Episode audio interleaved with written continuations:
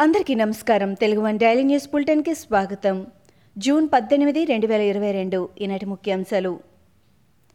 Secunderabad railway స్టేషన్లో అగ్నిపథ్ నిరసనలో నాలుగు బోగీలు పాక్షికంగా దెబ్బతిన్నట్లు రైల్వే అధికారులు వెల్లడించారు. అజంతాలో రెండు కోచ్లు ఈస్ట్ కోస్ట్ రాజ్కోట్ రైళ్ళలో ఒక్కో కోచ్ పాక్షికంగా దగ్ధమైనట్లు అధికారులు తెలిపారు. నిరసనల నేపథ్యంలో ఇప్పటి వరకు డెబ్బై రెండు రైళ్ళు రద్దు చేయగా పాక్షికంగా పన్నెండు రైళ్ళు రద్దు చేశారు. మరో మూడు రైళ్ళను దారి మళ్ళించారు. అగ్నిపథ్ ఆందోళనల నేపథ్యంలో సికింద్రాబాద్ రైల్వే స్టేషన్ వద్ద ప్రయాణికులు తీవ్ర అవస్థలు పడుతున్నారు. రైళ్ళు రద్దు అయిన విషయం తెలియక ముందుగా రిజర్వేషన్ చేసుకున్న ప్రయాణికులు రైల్వే స్టేషన్కి చేరుకుంటున్నారు. ఆర్పీఎఫ్ పోలీసులు ప్రయాణికులను స్టేషన్లోకి అనుమతించకపోవడంతో వారంతా రోడ్లపైనే పడుగాపులు కాస్తున్నారు. రైళ్ళ రాకపోకలకు సంబంధించిన స్పష్టమైన సమాచారం తెలియడం లేదని వారు వాపోతున్నారు.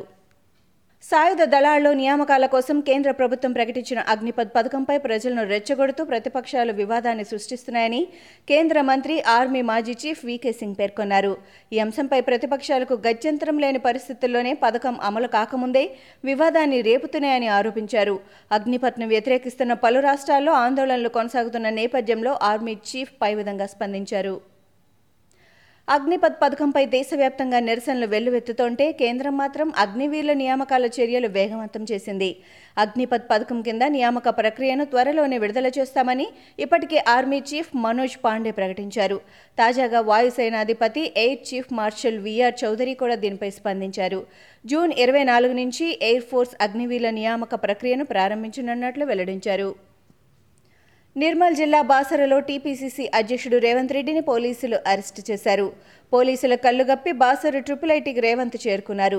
కాలినడకన వచ్చి గోడ దూకి క్యాంపస్లోకి ప్రవేశించారు. అక్కడే ఉన్న పోలీసులు ట్రిపుల్ ఐటీ క్యాంపస్లో రేవంత్ని అదుపులోకి తీసుకున్నారు. సమస్యలు పరిష్కరించాలని కోరుతూ ట్రిపుల్ ఐటీ విద్యార్థులు నాలుగు రోజులుగా ఆందోళన చేస్తున్న విషయం తెలిసిందే.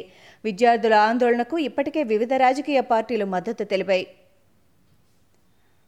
వైఎస్ఆర్టీపీ అధ్యక్షురాలు వైఎస్ షర్మిలపై తెలంగాణ మంత్రి పువ్వాడ అజయ్ తీవ్ర వ్యాఖ్యలు చేశారు.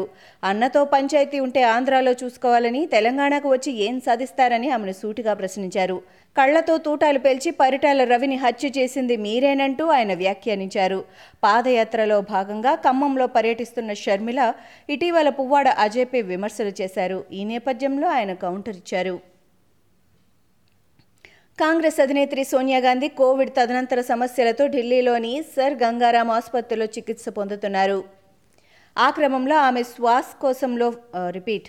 ఈ క్రమంలో ఆమె శ్వాసకోశంలో ఫంగల్ ఇన్ఫెక్షన్ సోకినట్లు వైద్యులు గుర్తించారు. ప్రస్తుతం ఆమె వైద్యుల పర్యవేక్షణలో ఉన్నారని చికిత్స కొనసాగుతోందని కాంగ్రెస్ పార్టీ వెల్లడించింది. సైనిక నియామకాల కోసం కేంద్ర ప్రభుత్వం తాజాగా తీసుకొచ్చిన అగ్నిపథ్పై దేశవ్యాప్తంగా ఆగ్రహ జ్వాలలు వ్యక్తమవుతున్నాయి. పలు రాష్ట్రాల్లో నిరసనలు ఉద్రిక్తంగా మారాయి. ఈ క్రమంలో కేంద్రంపై కాంగ్రెస్ అధినేత రాహుల్ గాంధీ విరుచుకుపడ్డారు. గతంలో ప్రభుత్వం తీసుకున్న పలు నిర్ణయాలను ప్రస్తావిస్తూ విమర్శలు చేశారు. అగ్నిపథ్ యువత తిరస్కరించింది. వ్యవసాయ చట్టాలు రైతులు తిరస్కరించారు. నోట్ల రద్దు ఆర్థికవేత్తలు తిరస్కరించారు.